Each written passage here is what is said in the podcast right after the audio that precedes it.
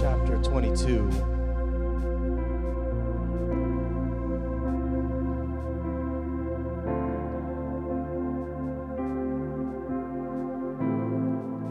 Verse four says this. On the third day, somebody say third day. On the third day, Abraham raised his eyes and he saw a place f- from a distance. Abraham said to his young men, "Stay here with the donkey, and I and the lad will go over there and we will worship." And we will return.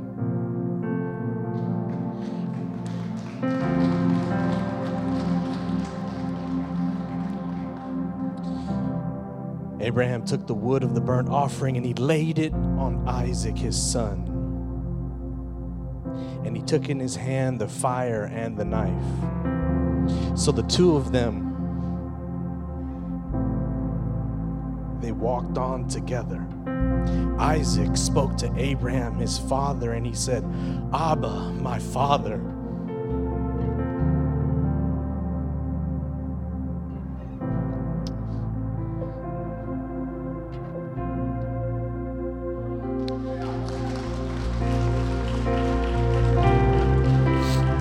And he said, "Here am I, son.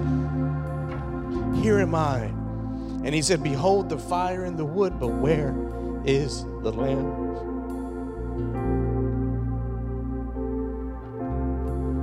Abraham said, "God will provide for himself the lamb for the burnt offering, my son." So the two of them walked away together. Heavenly Father, we ask that in these moments where we can feel your presence,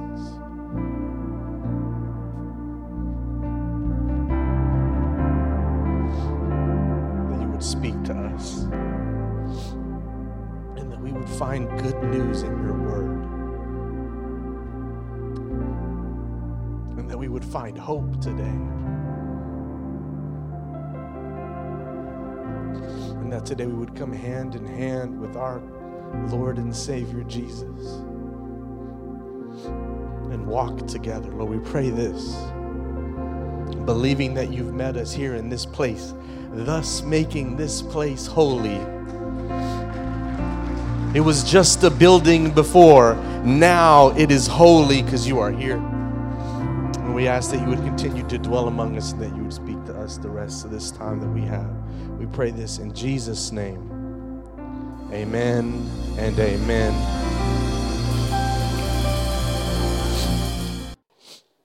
Boy, when the Holy Spirit shows up, it's just a powerful Powerful thing.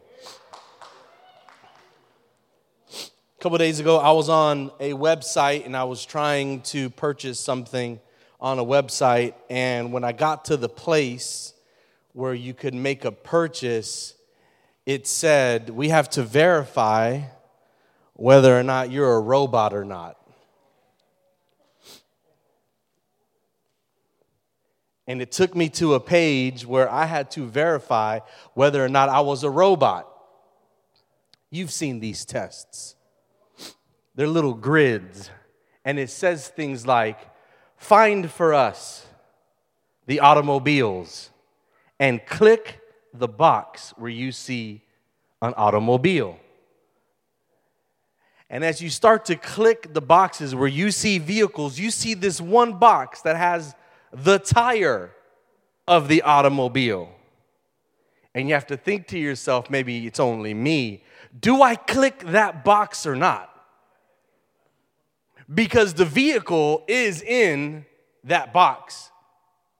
Well, let me just tell you, don't click that box. Don't do it, because it will then label you as a robot. And I thought for one minute, am I a robot? Am I in Elon Musk's new beginning of the world? I don't know. I was struggling because I don't like tests. I don't know if you're like me. I don't like tests. I'm I'm not somebody who appreciates testing when I was young and I was in school, and uh, we would have to prepare for end-of-year testing. It was the worst time of my life because I knew that I wasn't paying attention throughout the year, that I was having a lot of fun with my friends, and that I did not know what was going to be on the test. And my teacher would always say, what is going to be on the test is what we've been discussing all year long. Where does that leave me if I wasn't paying attention all year long? I remember at the end of my fourth grade year, we were going to have an end-of-year spelling test. I'm not proud to tell you what I'm about to tell you, but I believe in transparency as a pastor.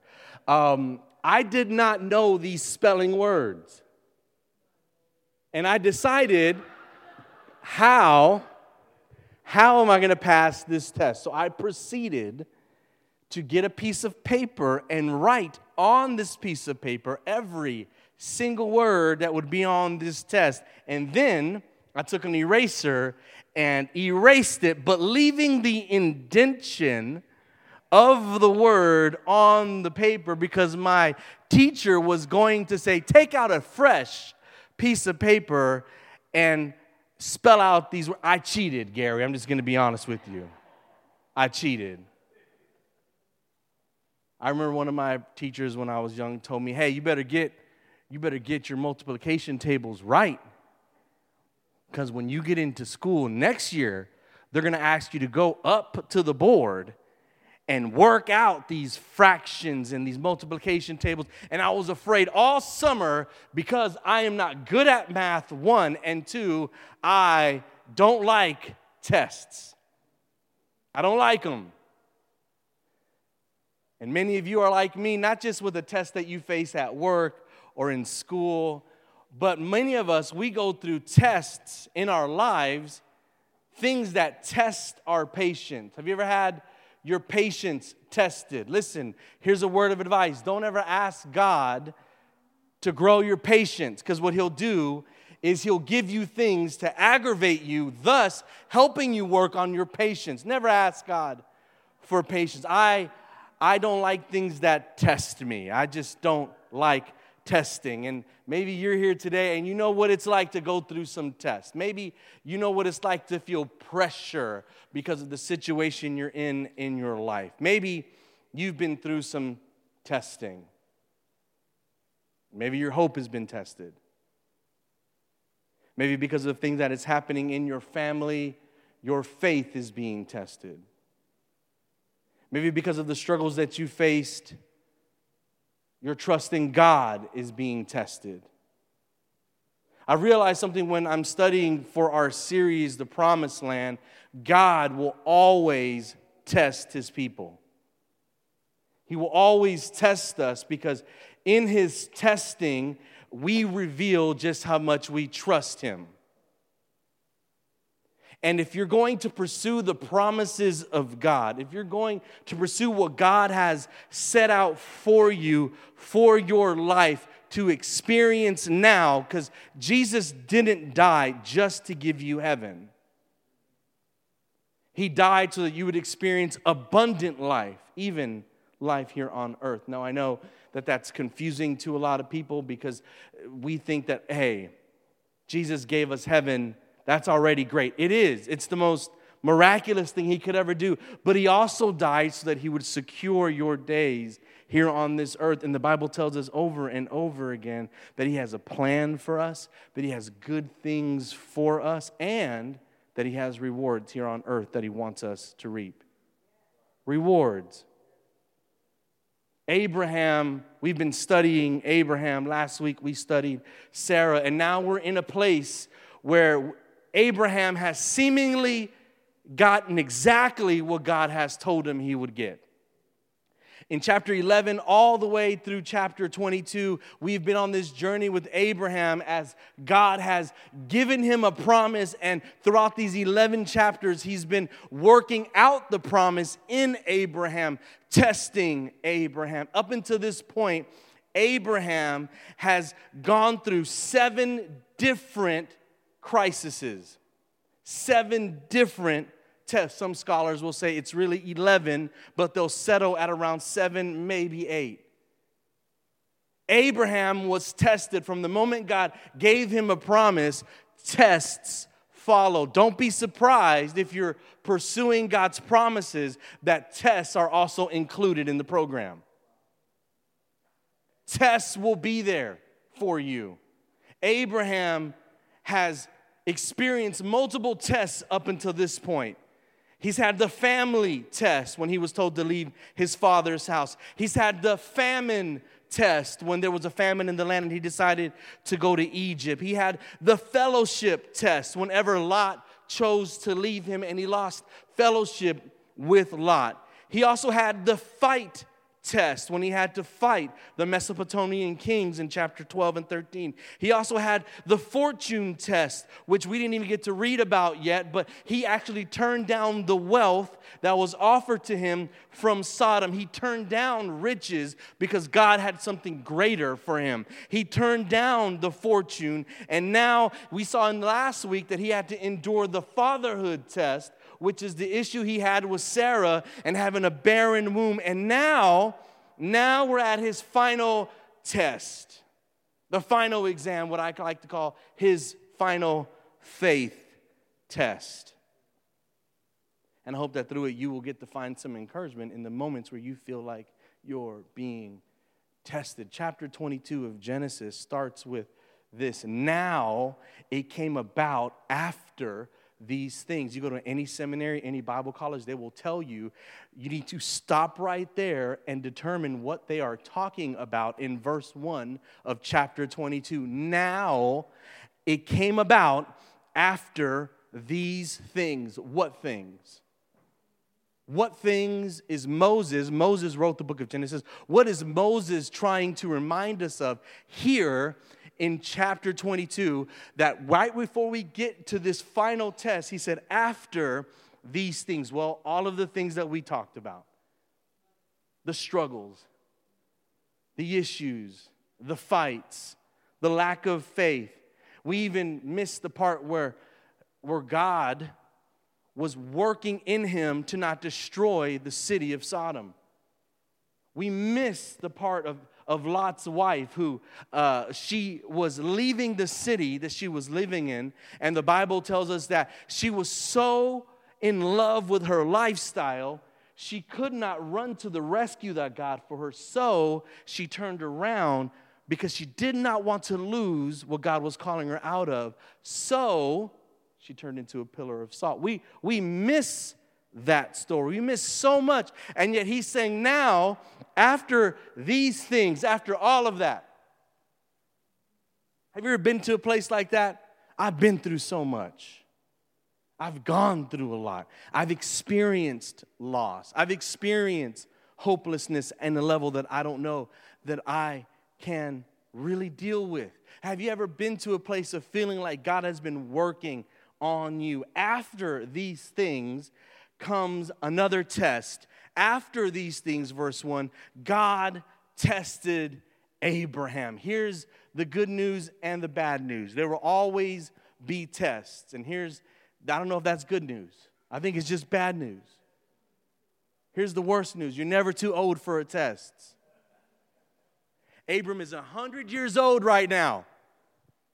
And God is still, my mom and dad tell me this all the time, you're never too old for me to yell at you. You're never too old for me to tell you what to do. Mexican parents, you're never too old. I will yell at you whenever I want. You are still my son. And listen, I just want to tell you right now, you are never too old to go through new challenges. You are never too old to face new battles. You are never too old to learn new things in the economy of God. God is testing Abraham, and he he tests him, and this is the way he does it in verse one. Now, it came about after these things that God tested Abraham, and he said to him, Abraham, and he said, here I am. Don't forget that response. Here I am. He said, take now your son. Which son?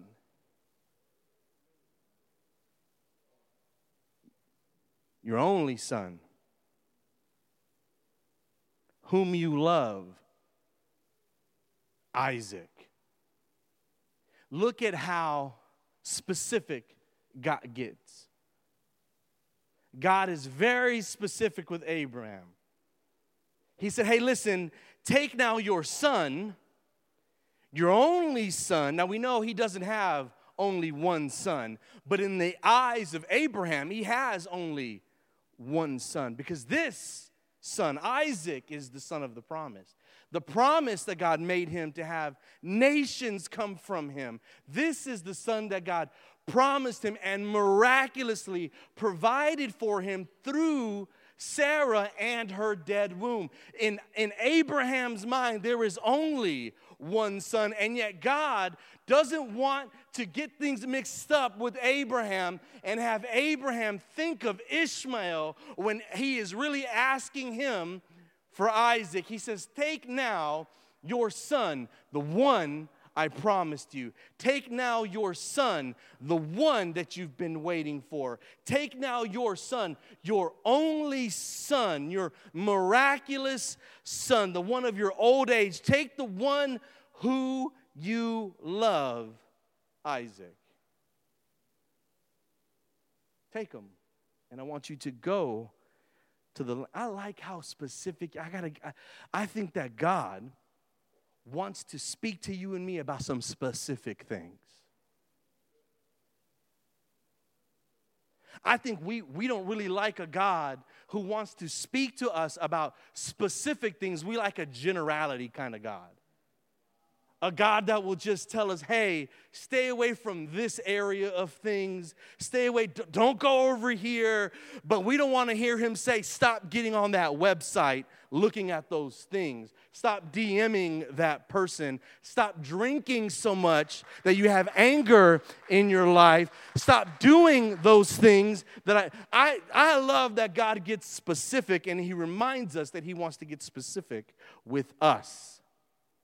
Take now your son, your only son, the son who you love, Isaac, and go to the land of Moriah and offer him there as a burnt offering on one of the mountains, which I will tell you. Now listen, I just, I don't know if you caught that, which I will tell you sounds an awful like Genesis chapter eleven, when God tells Abram at that time, before his name is changed, go to a land which I will show you.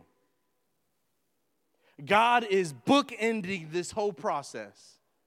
It started in chapter eleven, and it's ending right now, Abram, in chapter twenty-two. Go to a mountain in which I will tell you. God is about to test Abram in the most critical way for the promise that God has for him. And here's what I learned about God and testing. Our faith is not really tested until God asks us to bear what seems unbearable, do what seems unreasonable, and expect what seems impossible.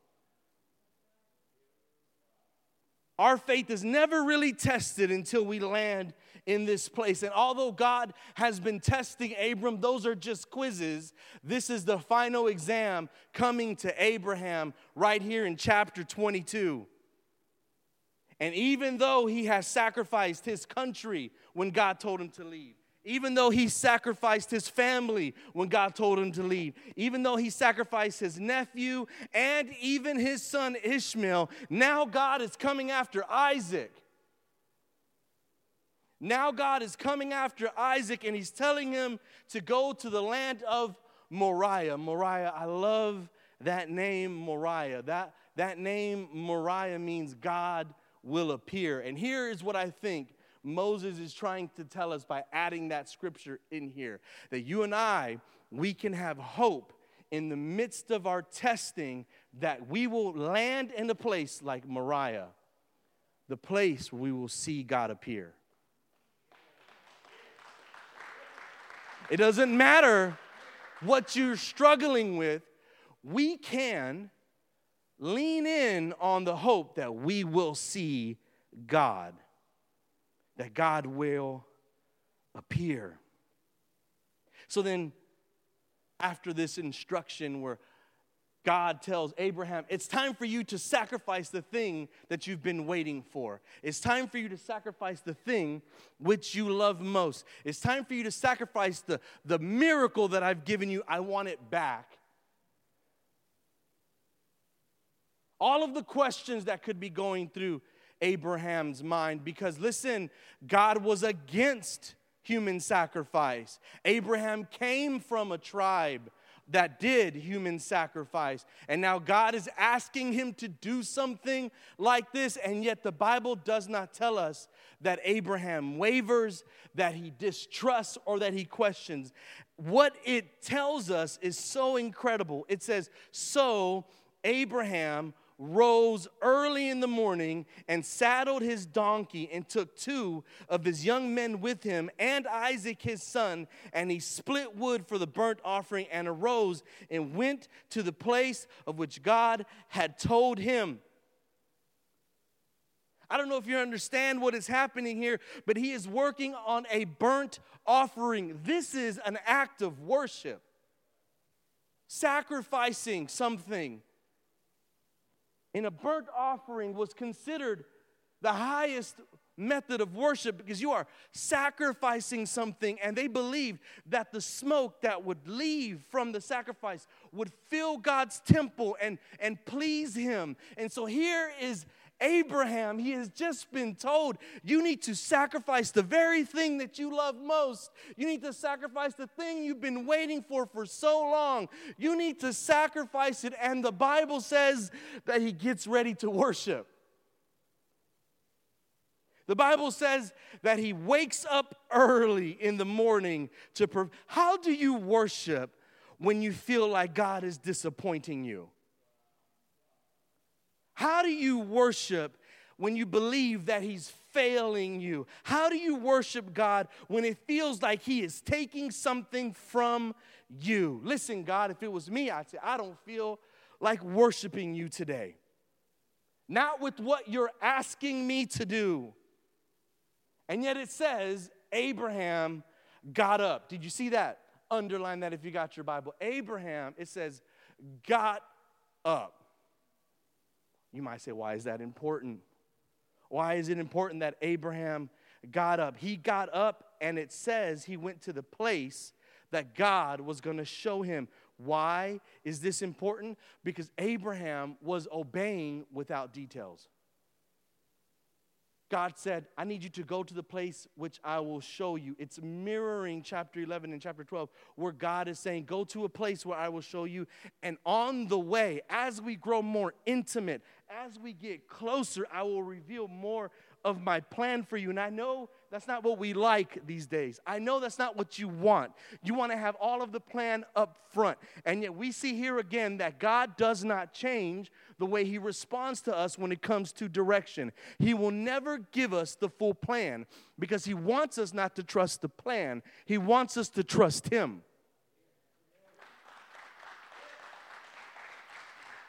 So the Bible says that he tells him, go to the place where I will show you. Go to, move even though I'm not giving you all of the details. Move and make changes even though you don't have all of the details in front of you. I'm, I will give you more details when I see you moving.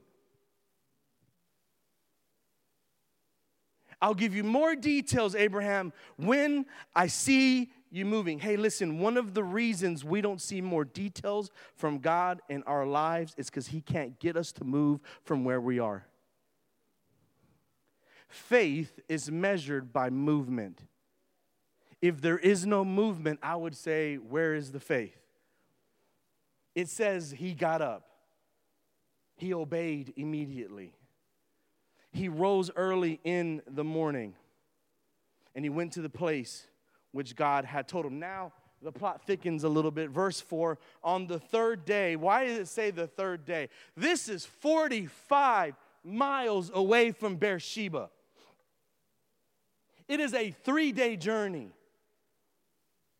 Three-day journey, and the Bible says that three days later, they arrive. On the third day, Abraham raised his eyes, and he saw the place. forty-five miles. That sounds like a lot of time. It sounds like a lot of time where you can fill your mind with doubt.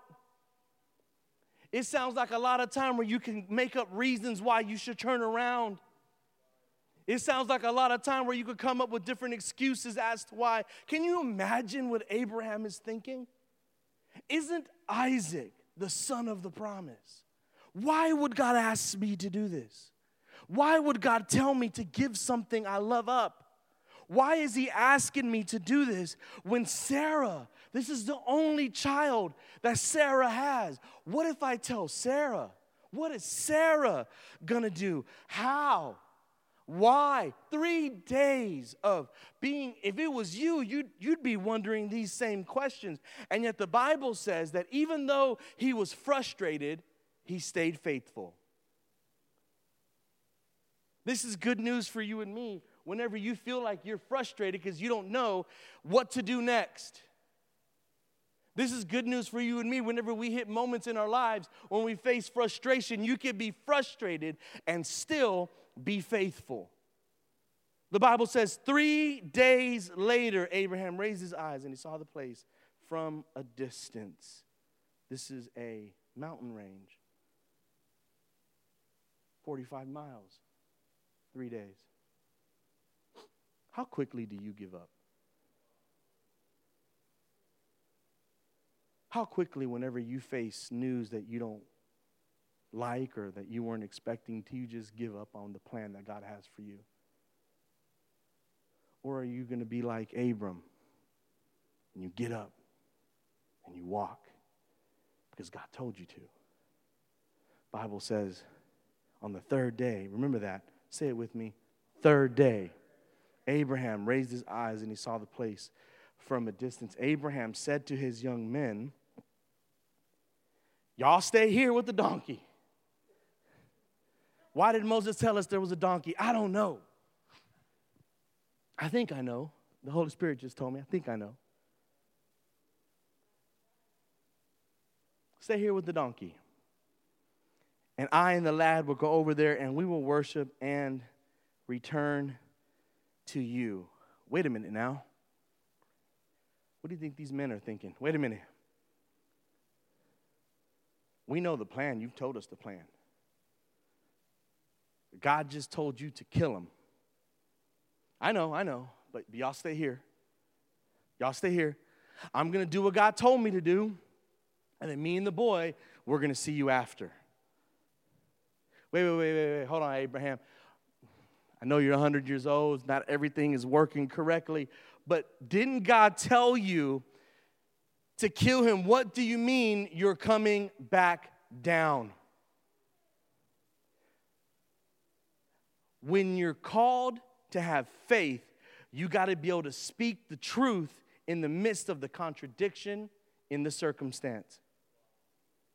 He's saying, even though I'm going up, I know we're coming back down. He is speaking a reality into the situation. Why? I'll tell you why.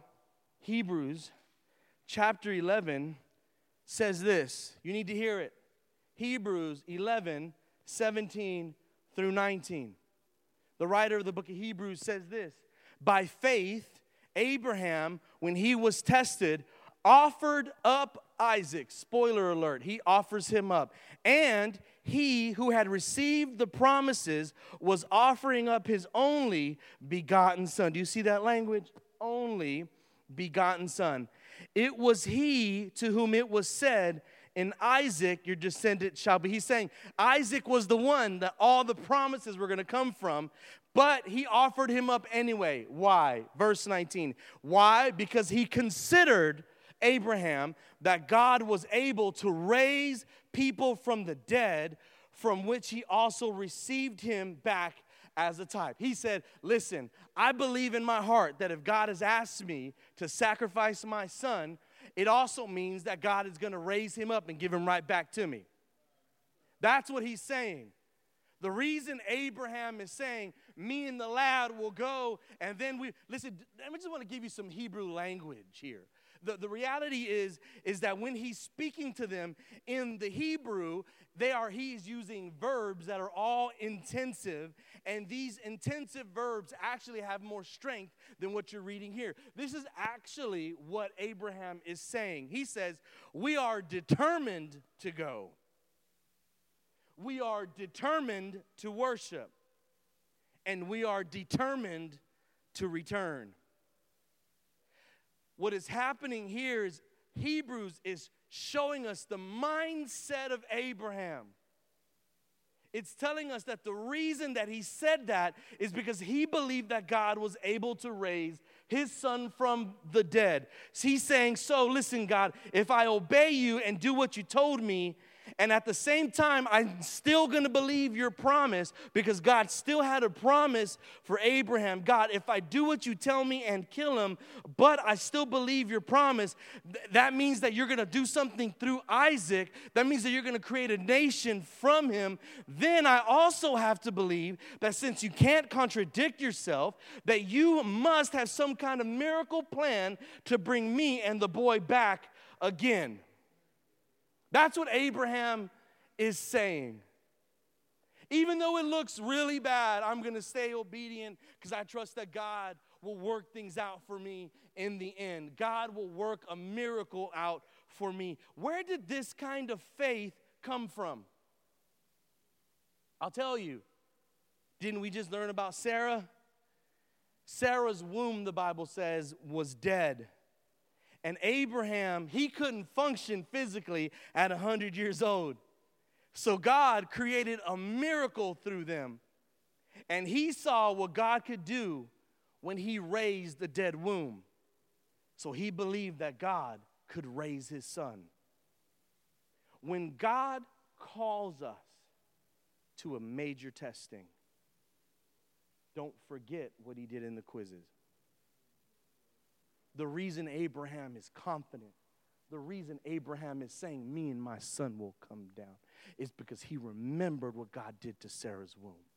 Because he remembered how God tested him then and came through with an answer. Whenever God calls you to a major testing of your life, don't forget what he did in the quizzes. Don't forget what he did yesterday, because yesterday's troubles are just tests to prove what we have to do tomorrow. Yesterday's problems are just preparations for the things that we must face tomorrow. So listen, if the problem you're facing is bigger today than the problems you faced yesterday, is because God has you moving to a greater thing that he wants you to experience. What does he want you to experience? I'll tell you what he wants you to experience: a deeper connection with him. That's ultimately what he wants. That's ultimately what he wants. He wants to completely change the way you believe you and him are connected. That is called intimacy. He wants, he doesn't just want a relationship. He's got that. You and I, we have relationship. We are sons and daughters because we believe. But are we intimate with our God? This is God wanting to connect more intimately with Abraham, and he wants to do the same thing for us. In our struggles, he wants to bring us closer to him so that we can experience him on a whole new level. So the Bible says that they made their way to the place where God had said, said Abraham took the wood of the burnt offering and he laid it on Isaac. Now I know why they brought the donkey. Why? They had to carry the wood. They had to carry all of that. And the only thing strong enough was a donkey. And yet now the donkey is laid in the back, and who's carrying it? Isaac. How strong is Isaac? It's pretty strong. Most scholars will say he's twenty-five years old. He's a big boy. He's not a child. He's strong.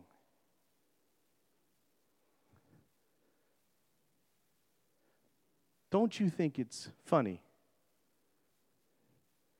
that the son is being obedient to the father, even though he probably knows what's going to happen?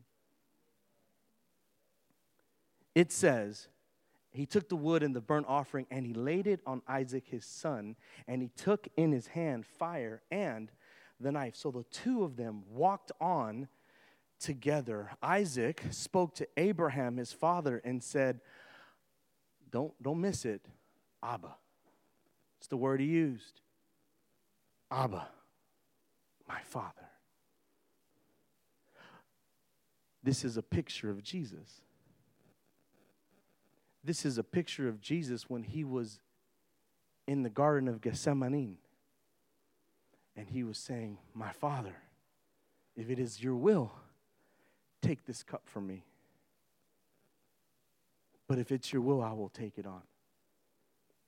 He's saying to Abraham, Abba. Abraham responds, here I am, my son. Listen, don't miss it. It's repetition. Any Bible teacher will teach you this. Here I am. Isn't that the way Abraham responded to God? When God called him, how did Abraham respond? Here I am. Now, Isaac is calling to his father, and what does his father say? Here I am. This is a sign of intimacy. They're close. What does that tell you about God and Abraham? They're close. Let me tell you what God wants. He wants to be close to you. He wants to be close. He wants intimacy. He, he responds to God the way he responds to his own son. God loves you that much that he wants that kind of intimacy because you are his son and daughter. Intimacy is what God is after. Here I am, my son. And he said, behold, uh, God, Dad, hold on. Uh, there is fire, there is wood, but there is no lamb. I see the fire. I see the wood. I don't see the sacrifice. What's going on, Dad? We've done this before. twenty-five years old, he knows what it is to do a burnt offering. Where is the lamb?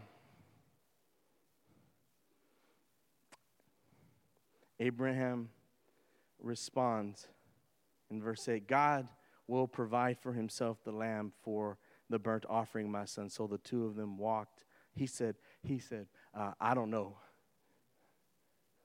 I don't have an answer. God's going to have to fix this one. The Lord's going to, ha- who's going to have to provide it? The Lord is going to have to provide because I don't have an answer for you. I don't know how this thing is going to. Sometimes you got to do things afraid. Sometimes you got to do things with doubt.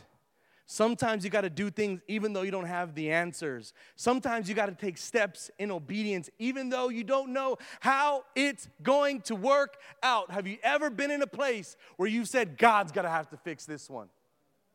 Have you ever been to a place you said, God is going to have to intervene? That is exactly where God wants us, walking in a line of obedience even though we don't have answers. I don't, I don't know. God is going to have to fix this. The Lord himself will have to provide. It's got to be God because I have no clue what to do. In the moments where you don't know what to do, keep walking. In the moments where you don't have any answers, keep being obedient. In the moments where you feel like giving up because it seems like it's too much what God is asking for you, keep trusting, keep walking. God will provide for you the way he's doing for Abram.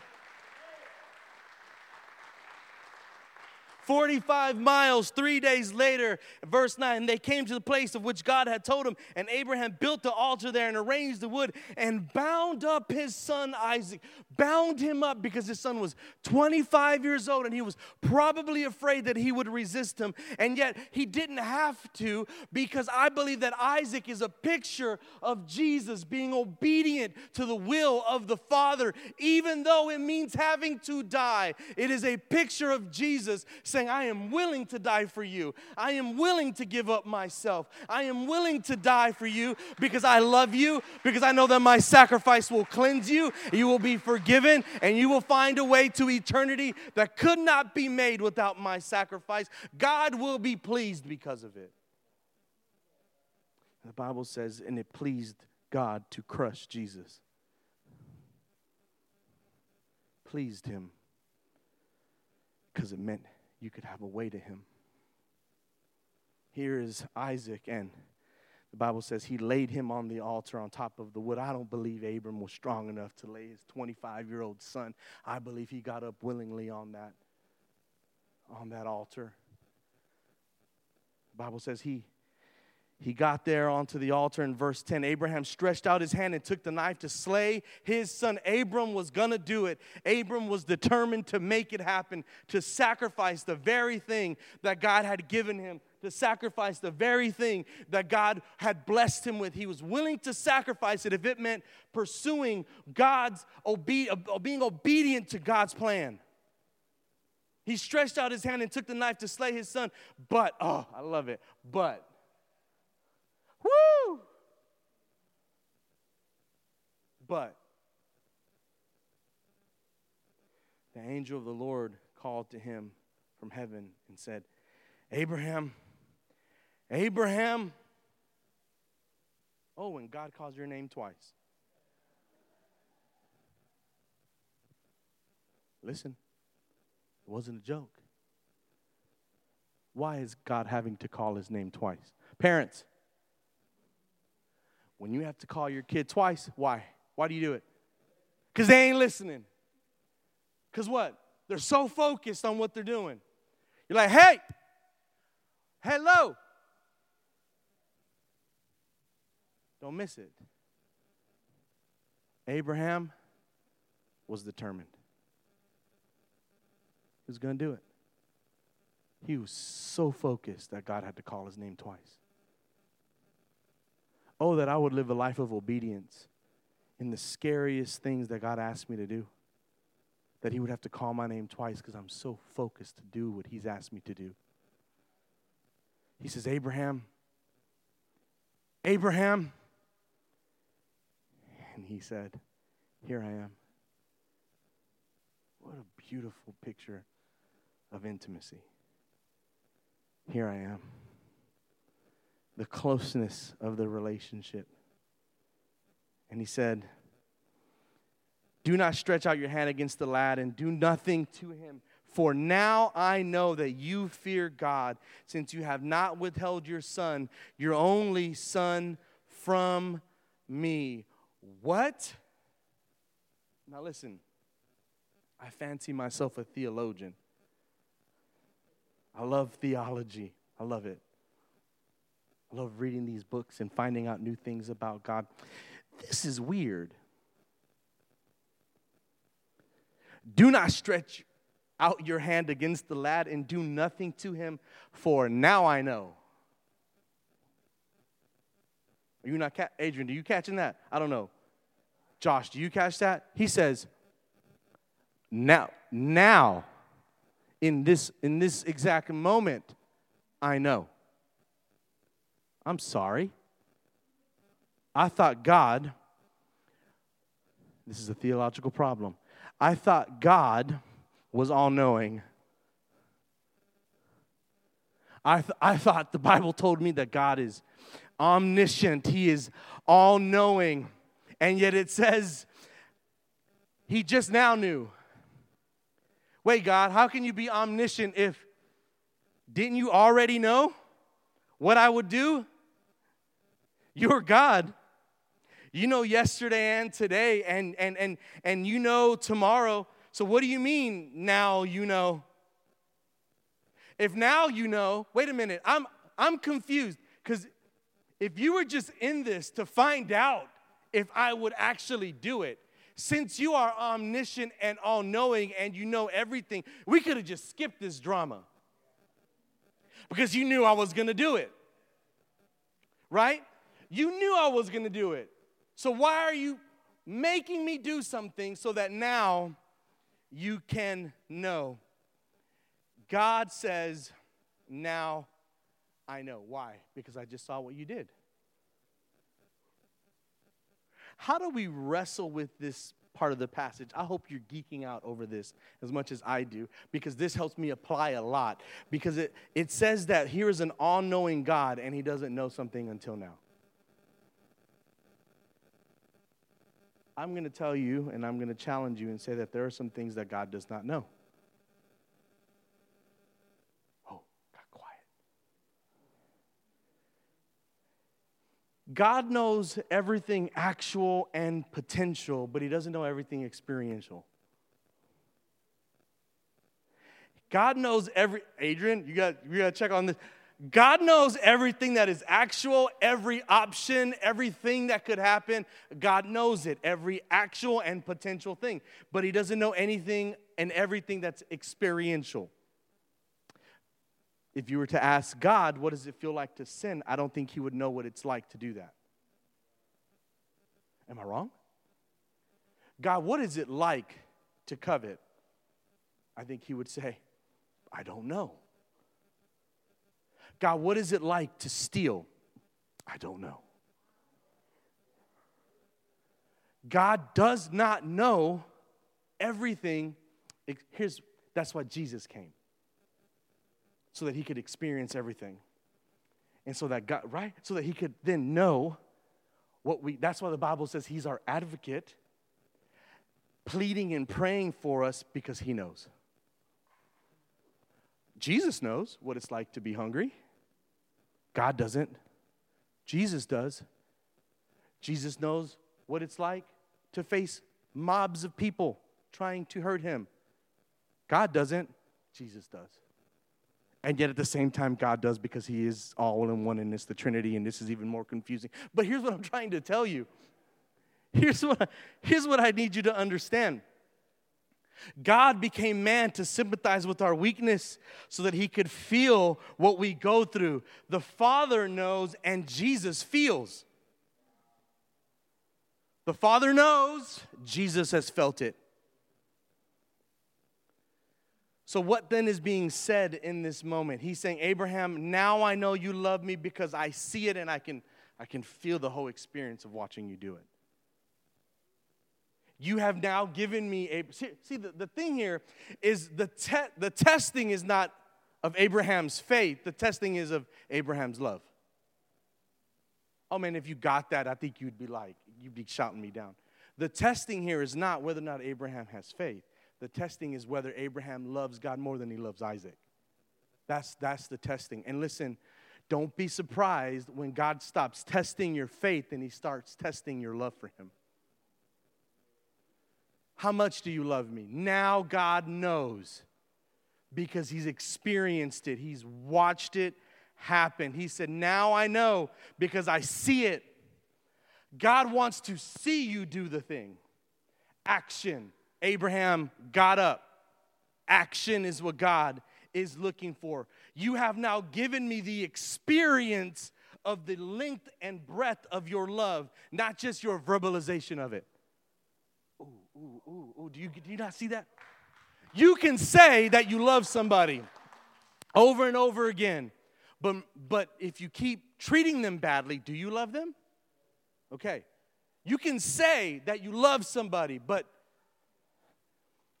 the reality is, is verbalization and action are different things, and God is now seeing that Abraham has gone from verbalizing to actually doing it. I would go on to say this, and I think I'd feel pretty confident to say that God doesn't just want to hear you say you love him. He wants to see you show him that you love him. You know what? I'll say it this way. Jesus said it.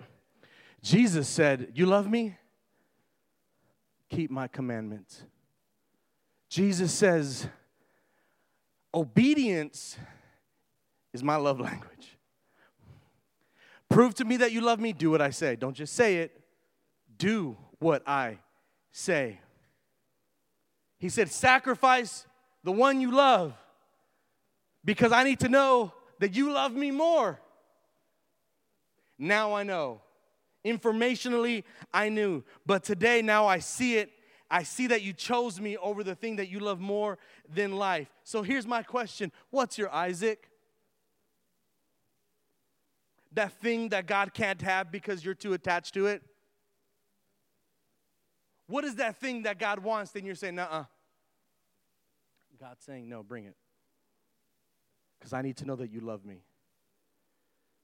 He says in verse thirteen, now, to verse twelve, now I know. Then Abraham raised his eyes and looked. Then, when? Then, then. Then Abraham raised his eyes and looked, and behold, behind him a ram caught in the thicket by his horns. And Abraham went and took the ram and offered him up for a burnt offering in the place of his son. Then Abraham raised his eyes and looked, behold, a ram caught in the thicket. Verse fourteen, Abraham called the name of that place, the Lord will provide. In the Hebrew, it's Jehovah Jireh. Jehovah Jireh. He called the place Jehovah Jireh. It's called Jehovah Jireh. Jireh is one of the great names of God. Let's talk about Jireh really quickly. We think it's only provision. It isn't solely provide. Jireh actually means to see beforehand and so then to provide. You missed it. Jireh means to see beforehand and then to provide. What we get to see as provision is solely because of God's prevision. Our provision is because of God's prevision. He pre-sees what you're going to need and what is going to be provided for you. And so what your provision is was already pre-seen by God. This is the nerdy stuff. You need to get it. Because he called the place Jireh when really it's Moriah. Right? It's the, it's the land, the mountain range of Moriah. Moriah means God will appear. Now he's saying, I'm renaming this place to God will see and provide.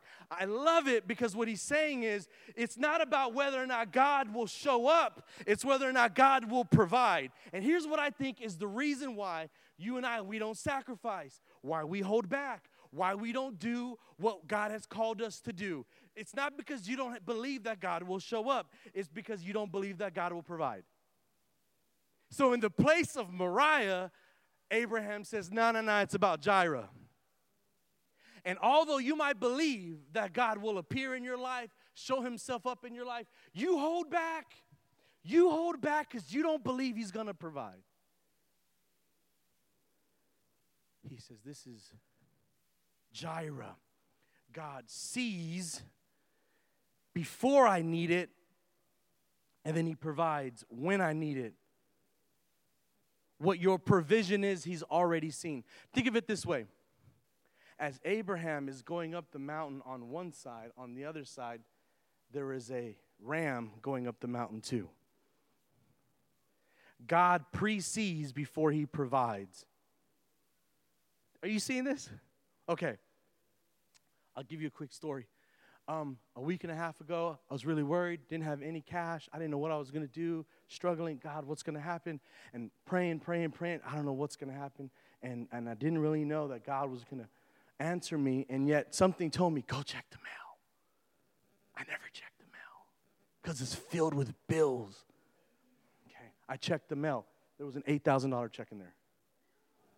Wait, hold on. eight thousand dollars check that was delivered two weeks before.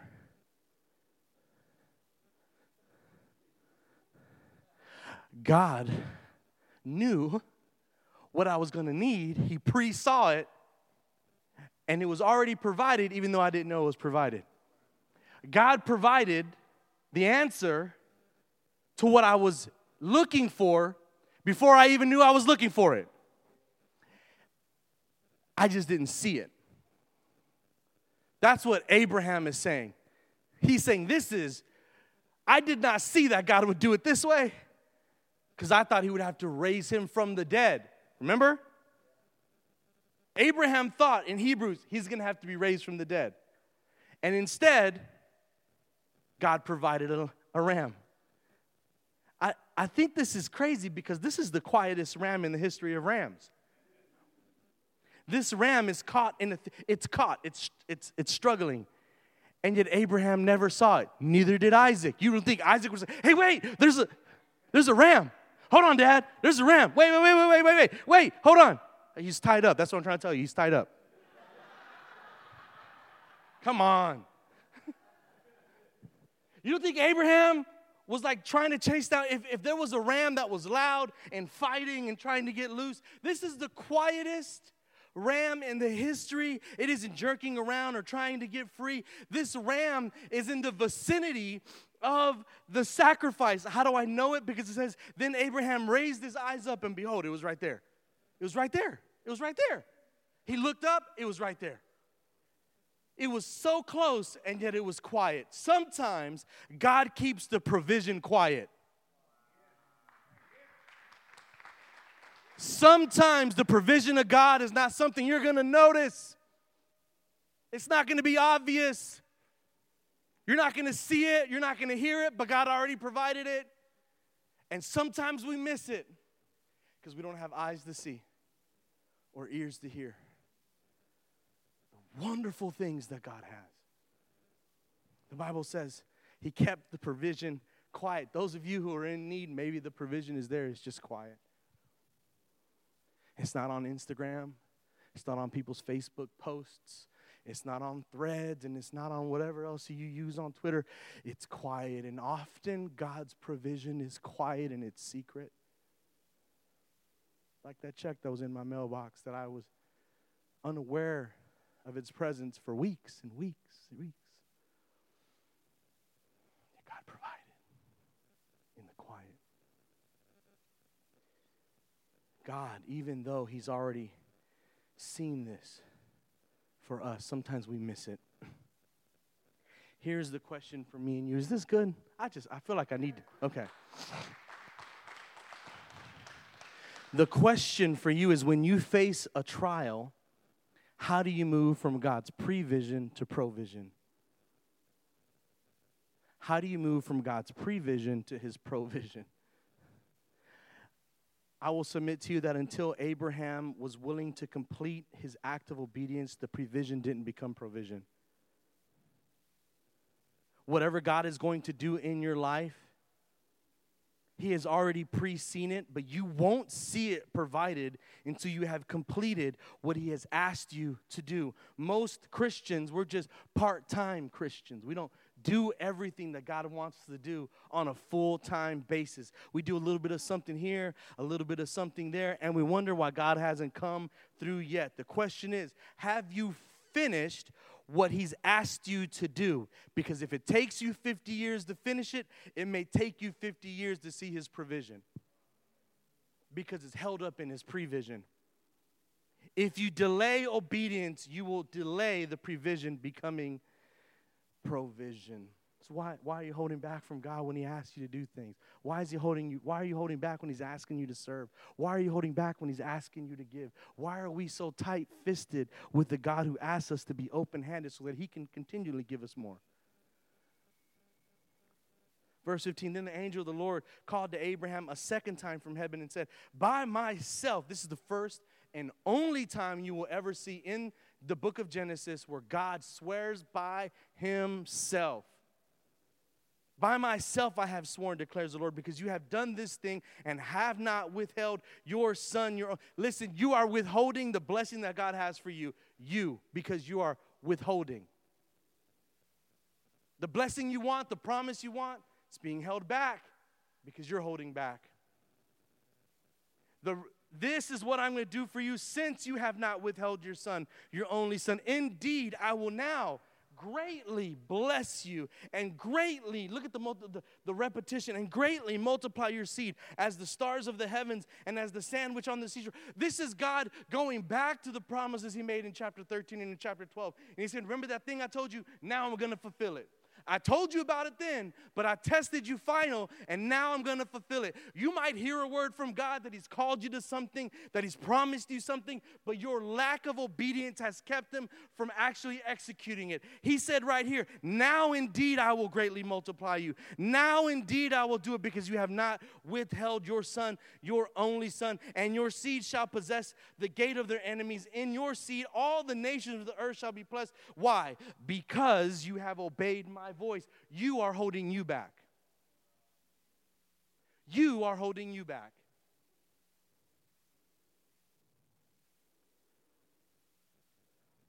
because you have obeyed my voice. Here's the good news. The good news here is that Abram has had failure after failure, and God just kept retesting him. Some of us, we've been retesting and retesting, and God says, it's cool. I'll wait. I'll wait. I'll wait till you pass, because I want to give you an experience with me. You want the provision? Great. I want the experience of you sacrificing what you love for me. Give me the experience of your obedience, and I'll show you what I can do with rams waiting in the thicket, waiting to move until I tell it to. On this faith journey that you're in, God has the provision. Here's the good news. He provided Jesus. He is the replacement sacrifice for you.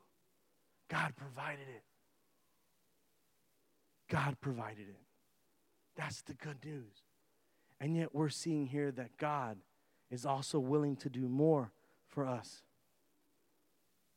God is telling you, you got to learn how to sacrifice. And I know what you're saying. How am I going to make it? How am I going to do it? Let's get the band up here. Play some nice, really nice melodies behind me, because I think this is going to be great. Are you ready? I think this is going to be great. You ready? All right, here we go. All right. It says that he followed through. How, though? How? Remember in verse four what it said? I told you to remember it. It says, on the third day, Abraham raised his eyes and saw the place from a distance. I'm going to read that again. On the third day, Abraham raised his eyes and saw the place from a distance. How did Abraham do it? You're asking the same question. How am I going to do it? How am I going to push through? What am I going to look to? It says Abraham looked and he saw a place. There's a story in John chapter eight where Jesus is talking to the Pharisees. And he's telling them who he is, that he is God. And they're upset with him. They're so upset with him. And and and this is what Jesus tells them in John chapter eight, fifty-six through fifty-eight. Your father, Abraham, rejoiced to see my day. I like that he says, your father, not my father. Because at this point, all the Jews know that Abraham is the father of that nation. And yet Jesus is saying, that's not my daddy. He says, your father, Abraham, rejoiced to see my day, and he saw it, and he was glad. So the Jews said to him, you are not yet fifty years old, and you say you've seen Abraham. Jesus told them, truly, truly, I say to you, before Abraham was born, I am.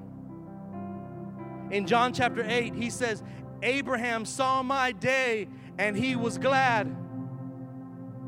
When did Abraham see Jesus' day? I think I know when. Genesis chapter twenty-two, verse four. On the third day, Abraham raised his eyes and saw the place from a distance. Abraham saw my day, Jesus said. What day did Abraham see? Here's a geography lesson. Mount Moriah is only a few hundred yards from Mount Calvary. Mount Moriah is the place where Solomon built his temple. Mount Moriah is the place where David had a vision from God. Mount Moriah is the place where Jesus was crucified. It is only a couple hundred yards away from the place where Jesus died. Jesus said, Abraham saw my day, and he was glad. Verse four, on the third day, Abraham raised his eyes, and he saw the place from the distance. Abraham, as he's walking to sacrifice his son, he looks up and he sees the hill which Jesus will die on. And I believe that God gave him a vision right there of the sacrifice of what Jesus would do in the future. And Abram said, oh, okay, now I have the strength to do what I have to do, because I know that God can resurrect. I saw it when I saw Jesus die on the cross. I saw it. God gave me a vision, and I saw Jesus put on the cross, nailed his hands, nailed to his feet, taken down and buried and risen again on the third day. Abraham on his way saw his day. Abraham, what got Abraham through it? He focused on Jesus. He focused on Jesus, and because he was able to focus on Jesus, he was able to continue with the biggest sacrifice of his life because he had his eyes on Jesus. It says in Hebrews chapter twelve, verse two, it says, looking to Jesus, the author and finisher of your faith. If it says this for us, so that while we are on our journey to what God has for our promise, keep your eyes on Jesus, because if you'll focus on Jesus, he'll get you up the mountain and to the place of your testing to pass that test. So here's my advice to you. Quit looking to people. They'll just discourage you.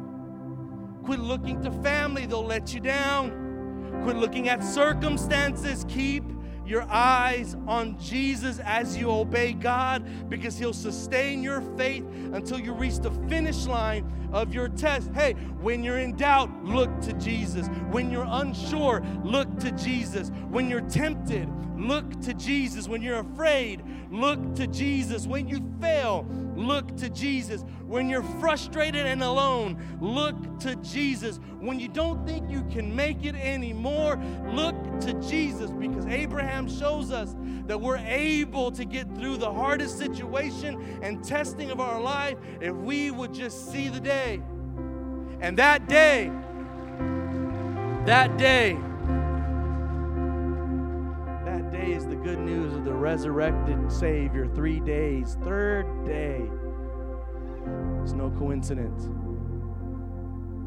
If Abram, if Abraham could get encouragement and Jesus hadn't even come yet, how much more should we look at him now? Now that he's come, now that he's died in our place, now that he's resurrected as the ram in the thicket. He died so that we didn't have to die. He died and rose again on day three so that we could have victory in the midst of the test that we have. It's our Savior. He's there in the thicket. And he's got things that he wants to reveal to you if you just trust him, if you'd stop holding back, and if you would keep walking in faith and in obedience to him. If you want to stand, don't stand today because we're praying and we're leaving. Stand today because you're going to keep walking. Stand today because you're going to keep believing. Stand today because you've seen the day and you're finding the strength inside of you to keep moving forward. Stand today because you have hope again. Stand today because you trust that he's able to resurrect dead things. Stand today. Come on, I'm telling you to stand. Stand if you believe it. Stand if you trust him. Stand if you believe that no matter what he's asking you to do now, he's good and he's faithful and he's got more. More for you than you can ever imagine. More than you can ever ask for. That he's good, that he's generous, that he's faithful, that he's gracious, and that he's good. Why don't we just pray right now? Heavenly Father, we're just so thankful for this encouragement, for this word, for what you're trying to teach us today. Lord, we, may we never hold back again. May we follow you with all that we have. May we trust you in the most difficult circumstances. No matter what it is that you're asking us to do, Lord, we trust you with our lives. We, we sacrifice for you, Lord. We do what you asked us to do. And Lord, we look up, we lift up our eyes, and we see that place, that hill where your son died for us. We look up and we see the empty tomb, and we rejoice because Jesus is alive, because he rose again, and because of that we can have courage. Because of that we can keep moving forward, and because of that we can have hope. Because of that we won't give up. Today, Lord, we won't give up. Just tell him, I won't give up. I'm not giving up. I'm pushing no matter how hard it is, no matter how difficult it is, no matter what test I'm facing. I'm trusting you, Lord. We're trusting you, Lord, with everything that we have. Just tell him what it is that you're trusting him with. Right there, right there, right where you're at. Just tell him, trusting you with my family, trusting you with my sickness, trusting you with my health, trusting you with my future, with my children, with their future. Lord, we trust you to provide the ram in the thicket. We trust you because if you did it for Abraham, you'll do it for us. We pray all of this in the name of Jesus. Amen. Amen. Come on, put your hands together.